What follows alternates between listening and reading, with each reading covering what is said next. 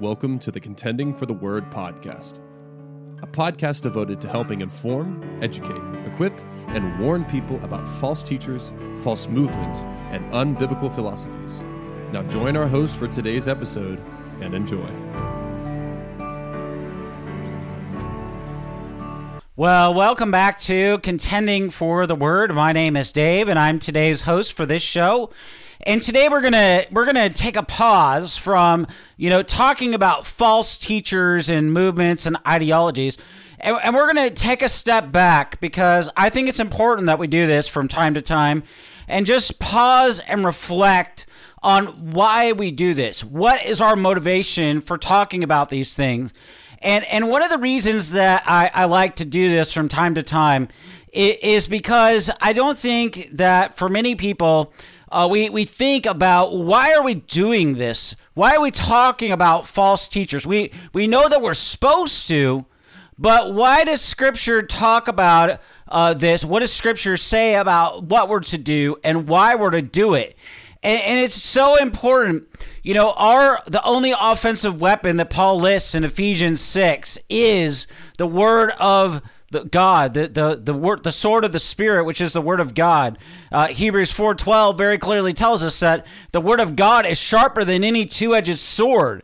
And so the sword that we have, this is the inspired, inerrant, sufficient, clear, and binding word of God. That is, the word of God is reliable, it's trustworthy, it's without error, it's without the possibility of error, it's for our life and godliness, and it's clear and it's binding on our lives. So we must, must understand what the Word of God has to say and how the Word of God uh, tells us to engage in these matters.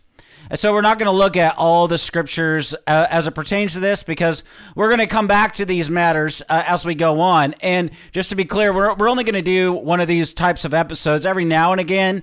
But um, we have a great lineup of episodes coming from talking about spiritual abuse to uh, people that are, are undermining the authority of the Word of God. And we're going to be adding more people to our team here. So uh, I'm really excited about what's happening at Contending for the Word, and I hope that you are as well. So let's get into our episode today. And our first passage that we're going to look at today is Ephesians 5:11 which says, "Take no part in unfruitful works of darkness, but instead expose them." Now, Paul in Ephesians 5 11 through 14, he's going to make it plain, he does make it plain, that living apart from the darkness does not mean withdrawing completely from the world. Instead, we're to walk as children of the light. It means not engaging in the sins of the unbelieving culture, even as we love the sinners around us. And when it comes to interacting with the world, we're not forbidden from making friends with those who are enslaved to sin. Rather, what we are forbidden from doing is acting in ways that displease God. Paul explains here in our text today that we're not to take merely a defensive stance against dark deeds and stay away from them. Our approach must be offensive. We are to expose unfruitful works of darkness. Now, the interplay in the immediate context between light and darkness helps us to understand how this exposure happens in verses 7 through 14 of Ephesians 5. That which is hidden in the darkness can be revealed only when the light shines on it. And by walking in Christ, we shine the light of holiness on the dark recesses of our world. Our efforts to live sanctified lives, they stand in stark contrast to the evils of our fallen culture, thereby exposing sinners for who they truly are and unveiling what they truly deserve the wrath of God. So our preaching of the gospel goes hand in hand with such living, so that those whose deeds are exposed might know that they will escape the darkness if they only come in repentance and faith to Christ alone. Only two responses can follow such exposure. Many will hate the light, and those whose lies provide the illumination, and they will try to stamp out that light and silence the church. Others will feel the conviction of the Holy Spirit and see the darkness of their deeds. They will turn from sin to Christ alone and thereby begin to glorify their Creator and Lord and King. The light of God that shines through us both illumines and transforms, it exposes and it cleanses. Those whom the light redeems become visible, and that which is visible is light, as we see in Ephesians 5 13 through 14.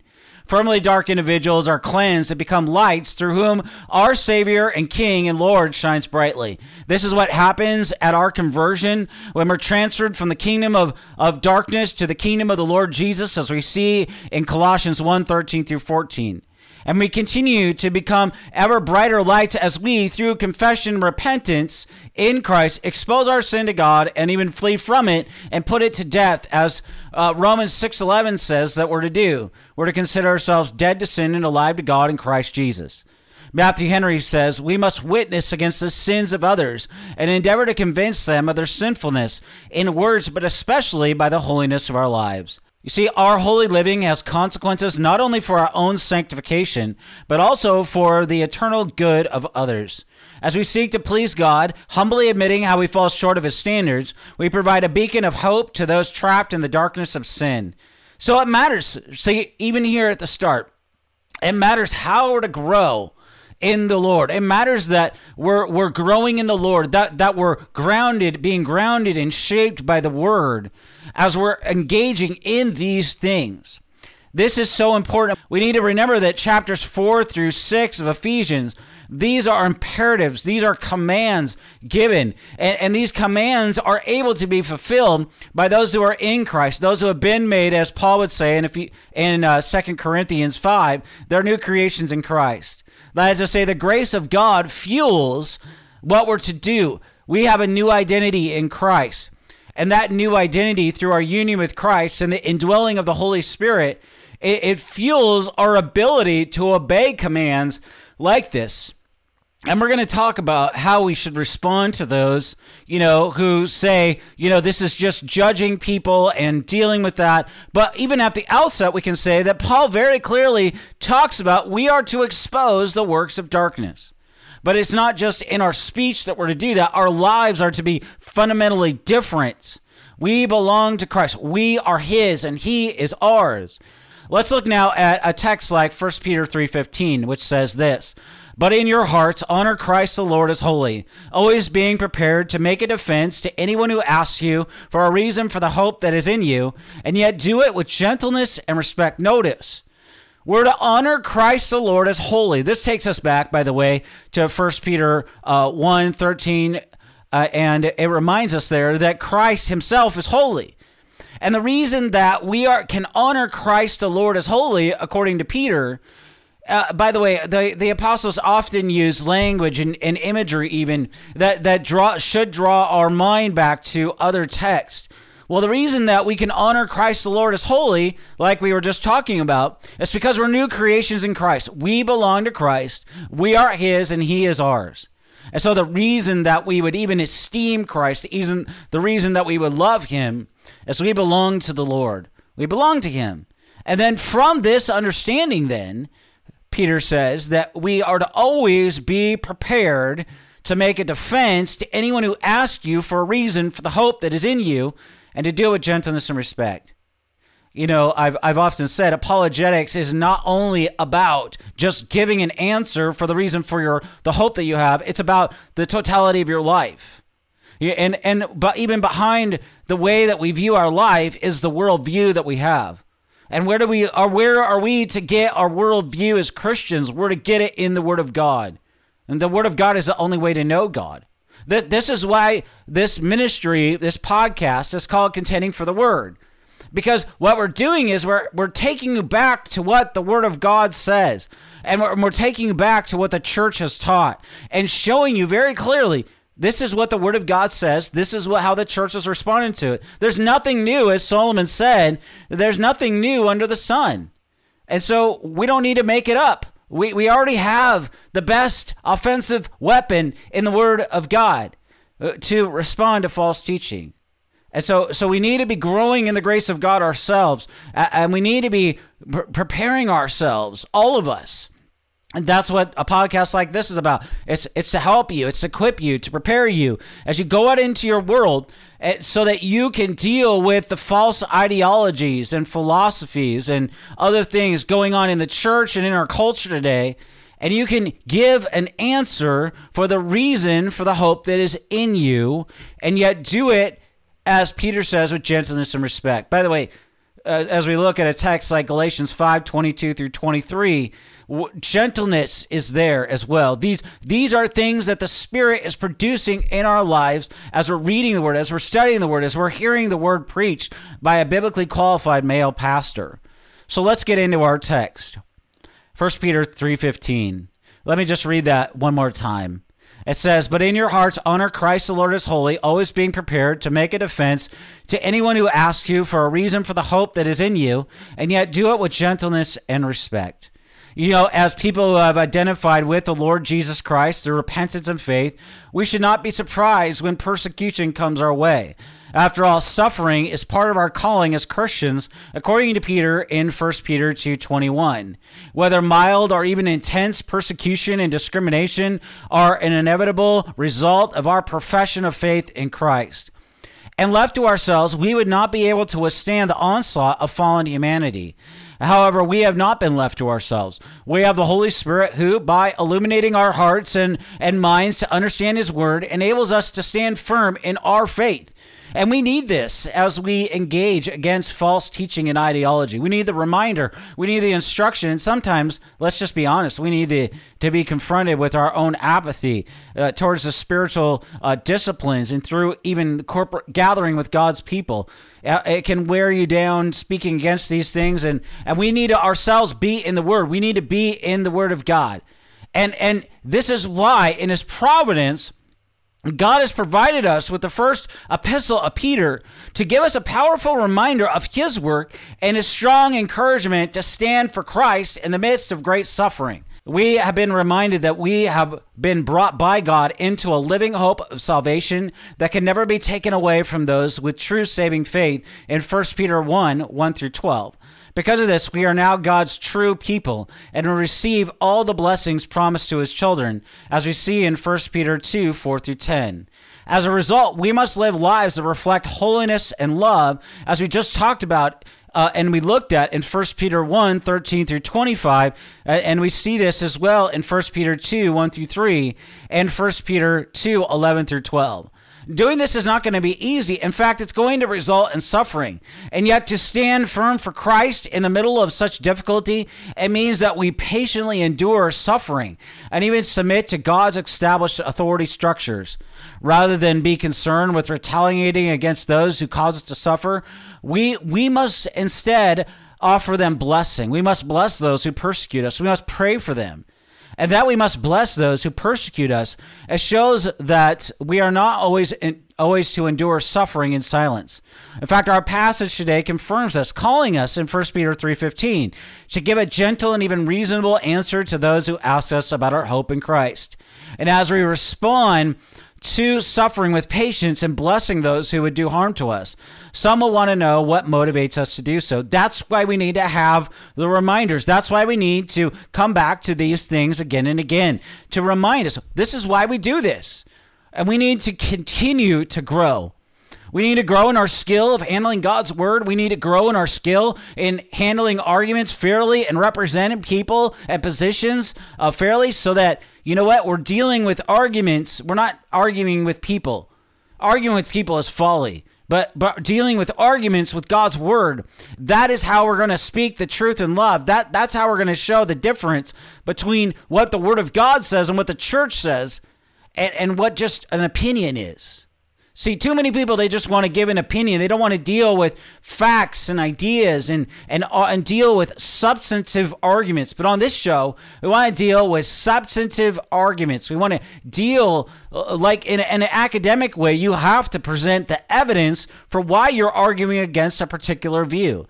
And in the same way as Christians, we should be ready to do that. If we're to give an answer for the reason for the hope, we need to know what that hope is. We need to know what motivates us to that hope. And we need to be equipped to be able to give answers for that hope.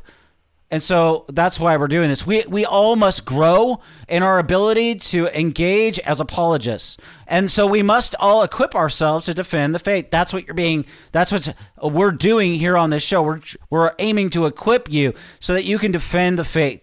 And yet, in our defense, we still must be gentle. We must avoid the temptation to be pridefully harsh or overtly contentious, so that the non believer to whom we may relate may see the true character of the Lord who dwells in us by his grace through his Spirit.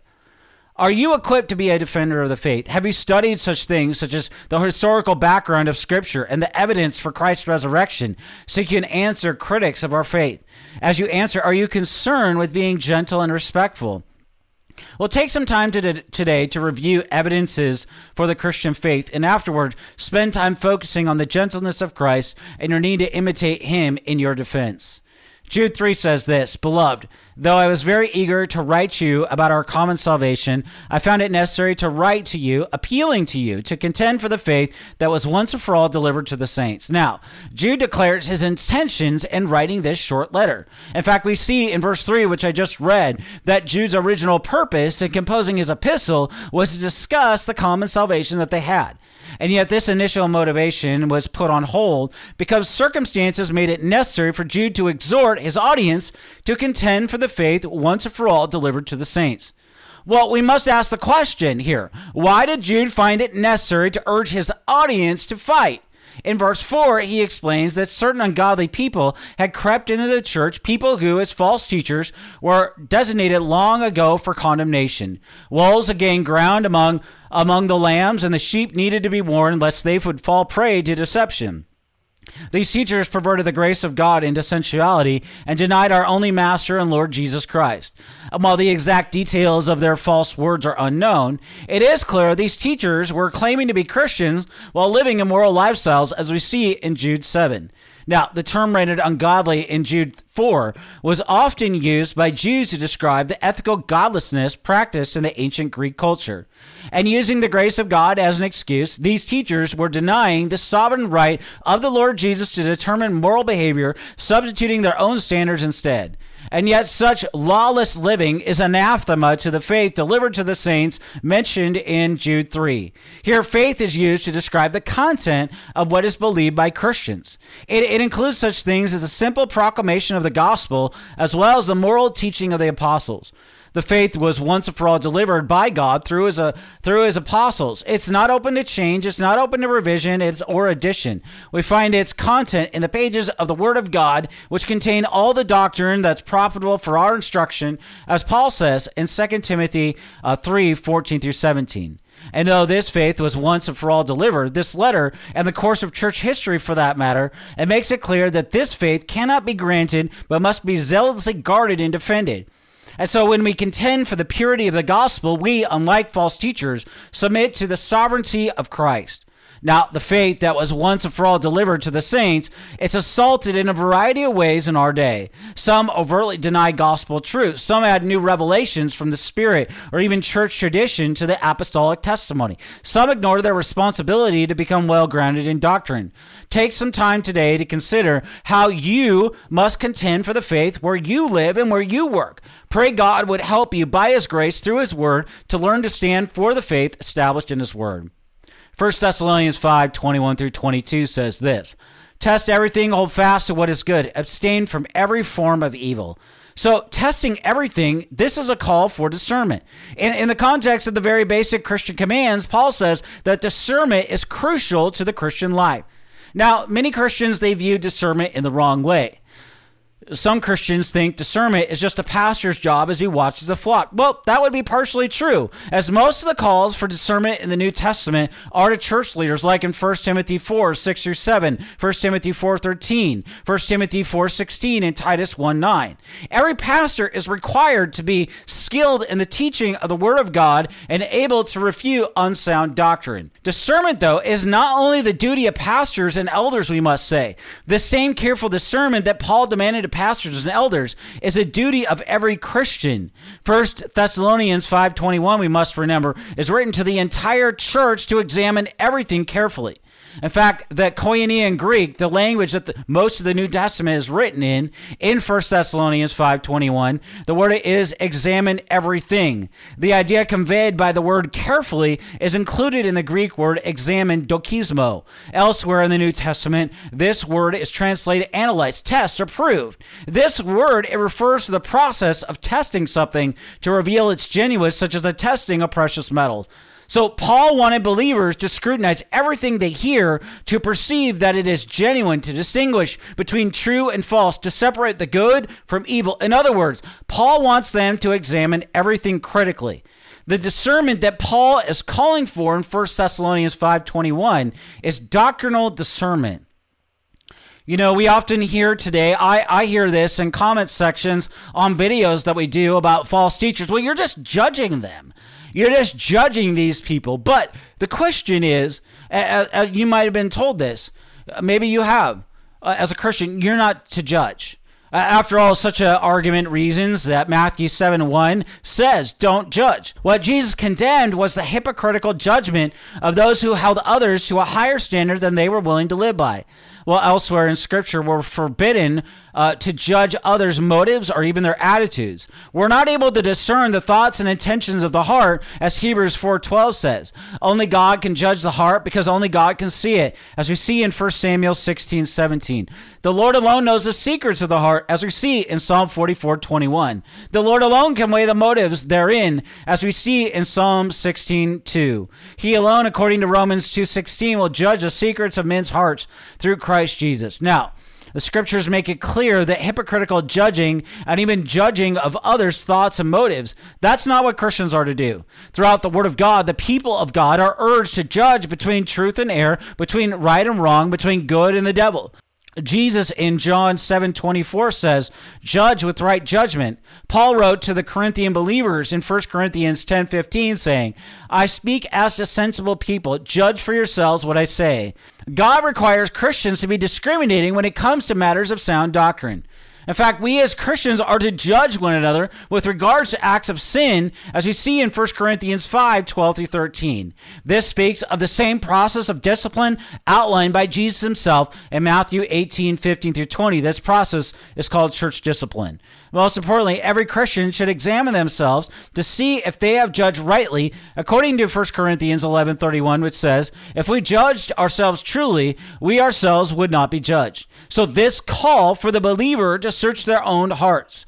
Paul calls for this kind of self examination every time believers partake of the Lord's Supper in 1 Corinthians 11 28. So the discernment Christians are called to engage in is doctrinal discernment. This is, we are to deal with substantive arguments. We're not to attack people personally. That's the point. We need to deal with substantive arguments and we need to explain very clearly this is why this teaching does not accord with the Word of God. And here's the reasons why. And this is what the church has taught. We don't have to make these things up. That's why we need to be careful. We need to be slow. We need to be as uh, we need to heed James 119 to be slow to speak and quick to listen. And we need to even take the time to really understand what the other person is saying so that we can accurately and fairly represent them. This might even be we need to go into their uh, you know theological tradition and understand what they mean and how that that language was used in their tradition uh, so that we can accurately and fairly represent them. It, it might mean that we need to spend more time studying a various topic before we speak out against it. You know, one of the things is is is we're to we're we're to be slow to speak. James says, and and that's a good word for us. Slow down. Don't be so concerned to pump out content and discernment videos, friends. Uh, be slow to speak. Take your time. Listen, learn, even watch the videos. I know that that's hard to watch some of these guys and and gals talk. Um, I I am with you on that. I, it can be incredibly discouraging even frustrating,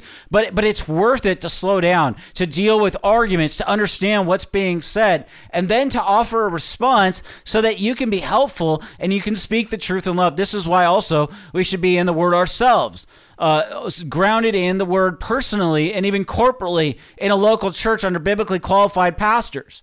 Now, the testing of truth that Paul calls for, it's not merely an academic exercise. It demands an active twofold response.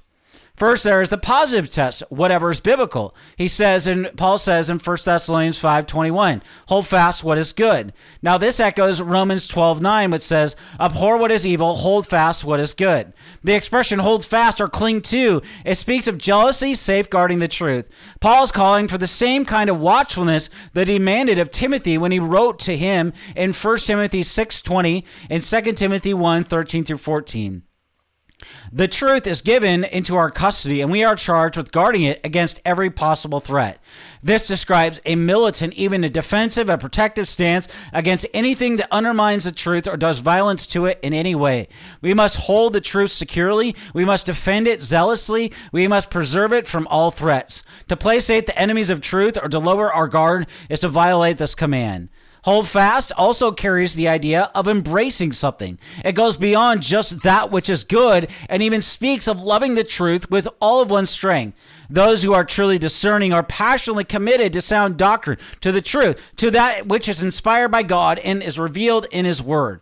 Now, we must say every Christian is to have this attitude of discernment. Paul defines salvation as loving the truth in 2 Thessalonians 2:10. And he told the Corinthians they proved their salvation by holding fast to the gospel he delivered in 1 Corinthians 15:2. Those who fail to hold fast to the saving message of Christ are those who have believed in vain. That is their faith was empty to begin with. The apostle John in 1 John 2:19 says, "They went out from us, but they were not of us. For if they had been of us, they would have continued with us. But they went out that it might become plain that they are not all of us." That is to say, all true believers hold fast to the gospel. Paul urged the Thessalonians to nurture and even cultivate their love for the truth and to let it rule their thinking. He wanted them to cultivate a conscious commitment to all the Word of God, faithfulness to sound doctrine, a pattern of holding fast to the, all the truth that is good. This attitude it calls for is in, incompatible with the suggestion that we should lay doctrine aside for the sake of unity. That view cannot be reconciled with the opinion that hard truths should be downplayed to make God's word more palpable to unbelievers. This is contrary to the notion that personal experience takes precedence over objective truth revealed in the Word. God has given his people his truth objectively in his word. The word of God is a treasure that we must protect at all costs. This is the opposite of an undiscerning faith, and Paul leaves no room for rote tradition. He makes no place for a blind, irrational faith that refuses to consider the authenticity of its object and just accepts at face value everything that claims to be true. He rules out the kind of faith that is driven by feelings, by emotion, by human imagination. Instead, we are to identify what is good by even examine everything carefully, objectively, rationally, using scripture as our standard. Now, no human teacher, no personal experience, no strong feeling is exempt from this objective test. Experience and feelings, no matter how powerful, do not determine what is true. Rather, those things themselves must be subjected to the test of whether it is revealed in the Word of God. That which is good is the truth that accords with the Word. The word good is kalos. It means something good. It isn't just something that is nice to take in or even behold. It speaks of something good in itself, something genuine, something true, something noble, something right. It does not refer to satisfying the flesh. It refers to that which is good, which is true, which is accurate, which is authentic, which is dependable, that which is in agreement with the infallible word of God. That is the without error and without possibility of error word of God. In 1 Thessalonians 5:21 he says, "Abstain from every form of evil." And the word abstain, it's a powerful word meaning to hold oneself back, to keep away from or shun. It is the same word used in 1 Thessalonians 4:3. Abstain from sexual immorality. In 1 Peter 2:11, abstain from the passions of the flesh. It calls from a radical separation from evil and this includes evil behavior. And now, in this context, it speaks to evil teaching to false doctrine. And when you find something that, that does not line up with the Word of God, something that is untrue, something erroneous, or contrary to the Word of God, you are to shun it. Scripture does not permit believers to expose themselves to evil. Now, some people believe that the only way to defend against false doctrine is to study it, to become proficient in it, to master all of its nuances, and then refute it. The problem is, is one immerses themselves in false doctrine, they're going to become influenced by it. Some Christians immerse themselves in philosophy and entertainment and culture or, or society. They feel such a strategy will strengthen their witness to unbelievers. But our focus as Christians should be on knowing the truth. Error is to be shunned. Now let's stop here. Now you might have just heard that what I just said about you know not immersing yourself in in what a false teacher says. You might think, oh, well, does does that mean then that I I shouldn't watch any videos by them or anything? What what we're talking about is priority. The priority should be that you are grounded and shaped in and by the word. You should be grounded and shaped by by what the church has said. Now, for some people, like a new Christian or something like that, I would advise very strongly against a new Christian uh, watching false teacher videos.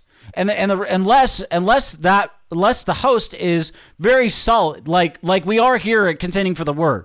The the only people that are going to come on the show are very solid and mature Christians people who are, are committed to the truth and, and to helping you understand these things so that you can stand against them. There is a place for that. But the, but what I meant in that previous section here about about immersing yourself is if that's all that you're doing, if all you're doing is watching false teacher videos after false teacher videos and and you're not reading and studying the Bible yourself, that that is a real danger. We we are to be grounded first and shaped by the Word of God, and and hearing um, and learning from podcasts and videos that expose false teachers and philosophies. It can be incredibly helpful and clarifying to understand what true and right doctrine is over and against what false doctrine is. We can learn so much from that, and there's value in that. But our first priority as Christians should be ourselves to be in the Word, to be reading it, to studying it, to meditating on it, to memorizing it ourselves, and to being under the Word in a local church where we're under a biblically qualified male pastor who is going to help us to grow in our skill and handling of the Word of God, and where we can be shepherded by biblically qualified male pastors. Believers cannot recede into a monastic existence to escape exposure to every evil influence. But neither are we to be experts, as I'm talking about about here about evil. Romans uh, 16 19 says this I want you to be wise as to what is good and innocent as to what is evil. Now, a U.S. Treasury agent does not need to study counterfeit money to spot it. They study genuine dollar bills to make sure they master the real thing. Then, when they find bogus money, they recognize it. Detecting spiritual counterfeit, it requires the same discipline. Master the truth to refute error. Study the truth. Hold fast to the faithful word. Then you're going to be able to exhort in sound doctrine and refute those who contradict it. Paul wrote, Do not be overcome by evil, but overcome evil with good. And so Paul rules out what we call syncretism. Syncretism is a practice of blending ideas from different religions and philosophies. Uh, I have witnessed this over the years many times and, and heard people say, I believe in Christianity, plus I believe in this philosophy. That's the wrong idea. That's syncretism. It's not whatever we believe that matters, it's what is in the Word of God. The only proper response that we must have to false teaching is to shun it, to expose it. Erroneous doctrine is, is not a place to look for the truth. Satan is subtle. He often sabotages the truth by mixing it with error. Truth mixed with error is far more effective and even far more destructive than a straightforward contradiction to the truth.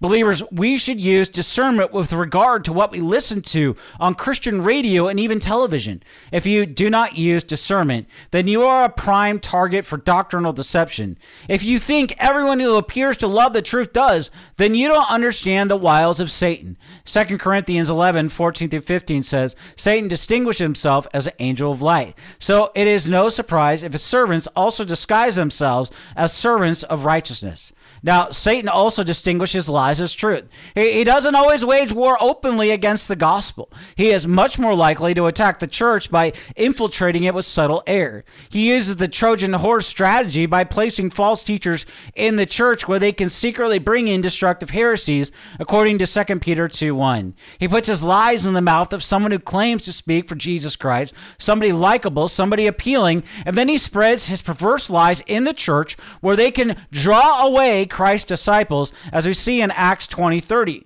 He attaches Bible verses to his lies, as we see him do in Matthew 4 6. He uses deception, he uses hypocrisy, he disguises falsehood as truth. He loves syncretism, he loves the blending of, of false ideas and ideology with the truth because it makes evil look good. And this is why, dear Christian, you are to examine everything carefully to shun whatever's unsound, whatever's corrupt, whatever's erroneous. That is because erroneous doctrine is deadly to you. Millions in the church today are being overwhelmed by the Trojan horse ploy for the integration of secular ideas with biblical truth. Others are even being duped by anything labeled Christian. They don't examine anything. They don't hold fast to biblical truth. They won't shun evil. They are left vulnerable to false doctrine and have no defense against theological confusion the apostle paul's clear teaching in 1 thessalonians 5 21 through 22 it cannot be avoided it cannot be ignored as in the days of the early church, doctrinal error is all around us. Dr. Mohler said the tragedy that evangelicals have lost the art of biblical discernment, it must be traced to a disastrous loss of biblical knowledge. Discernment cannot survive without doctrine. God gave us His Word so that we would have a measuring stick by which to examine every spiritual or even theological message we encounter. That is why we must be ourselves in the Word of God. We must read it, we must study it, we must meditate on it, we must memorize it, we must apply it to our lives by the grace of God with the help of the Holy Spirit and even the help of others. We must be in a sound biblical church under sound, biblically qualified male pastors who are helping us to learn to rightly handle the Word of God. And so as we as we just talk about this today on this episode of Contending for the Word, this absolutely matters because as Christians, we are to love the Word of God. And that love for the word is going to fuel a love for other people. As we see in the great commandment, we're to love the Lord our God with all of our heart, with all of our mind, and love him with all that we are. And the reason that we would ever want to expose false teaching is because we don't want to see people go to hell. We don't want to see people for whom Christ died and for whom Christ paid the penalty for, we don't want to see them in hell. We want to call all people to repent and to believe, even knowing that not everyone will repent and believe and put their hope and trust in Christ alone. But and yet we call, we warn, we expose, we do all of those things. We do the work of evangelists, we make disciples, we do it all. And we are we must be faithful to the word. And we must trust the Spirit to do what the Spirit does. And that is to open eyes to bring sinners from the kingdom of darkness to the kingdom of the Lord Jesus through the faithful teaching and preaching of the word. And you know what? I am I am so thankful that he has already used this show in such an amazing way. Uh, we have we have so many people that that send him requests. Would you please do this? Would you please do that? Would you please cover this person? You know what? We have a list. We have a long list. And praise praise the Lord for how he's using this show. All honor and glory to him. We're aiming to do this show, yes, to help you, yes, to help you, to give you a trusted resource so that you can share it with your friends and family, but so that you'll take it and you yourself, when when you have conversations with your friends, you have friend, conversations with your family members and, and stuff that are stuck in New Age and, and in the New Apostolic Reformation, oh, they're stuck in homosexuality or transgenderism or other things that we'll talk about that, that you yourself will, will go and be bold and you'll speak the truth in love. You'll expose the darkness, not just with your words, but with your life. And that's the reality of what apologetics is all about. That is why we're doing this on this show. We don't want you only to be able to expose darkness, to be able to refute error, to deal with arguments fairly. We want you to be a well rounded Christian. We want you to see that apologetics is a whole way of doing life before the face of God, before the honor of God, and for the glory of God. To, to, to just uh, to love the Lord, to love people, and, and to do so motivated by that love for the Lord and that love for the word and that love for the church, just so that sinners might be saved and that they might be brought into the family of God. I want to thank you for listening or watching this episode of Contending for the Word. Uh, I am excited about w- how the Lord continues to use this show. And as we continue on, um, we have a lot of great episodes. We're going to be talking here soon about spiritual abuse. We're going to be talking about uh, the Word of God and theological liberalism and, and much more. So I want to encourage you guys to subscribe, to, to share these episodes with your friends and family. Until next time, may the Lord richly bless you and keep you. Thank you for listening to this episode of Contending for the Word. If you enjoyed this episode, please subscribe to the show and rate us wherever you listen to podcasts. Be sure to also like, subscribe, and follow Servants of Grace on Facebook, Instagram, or X. We appreciate your support.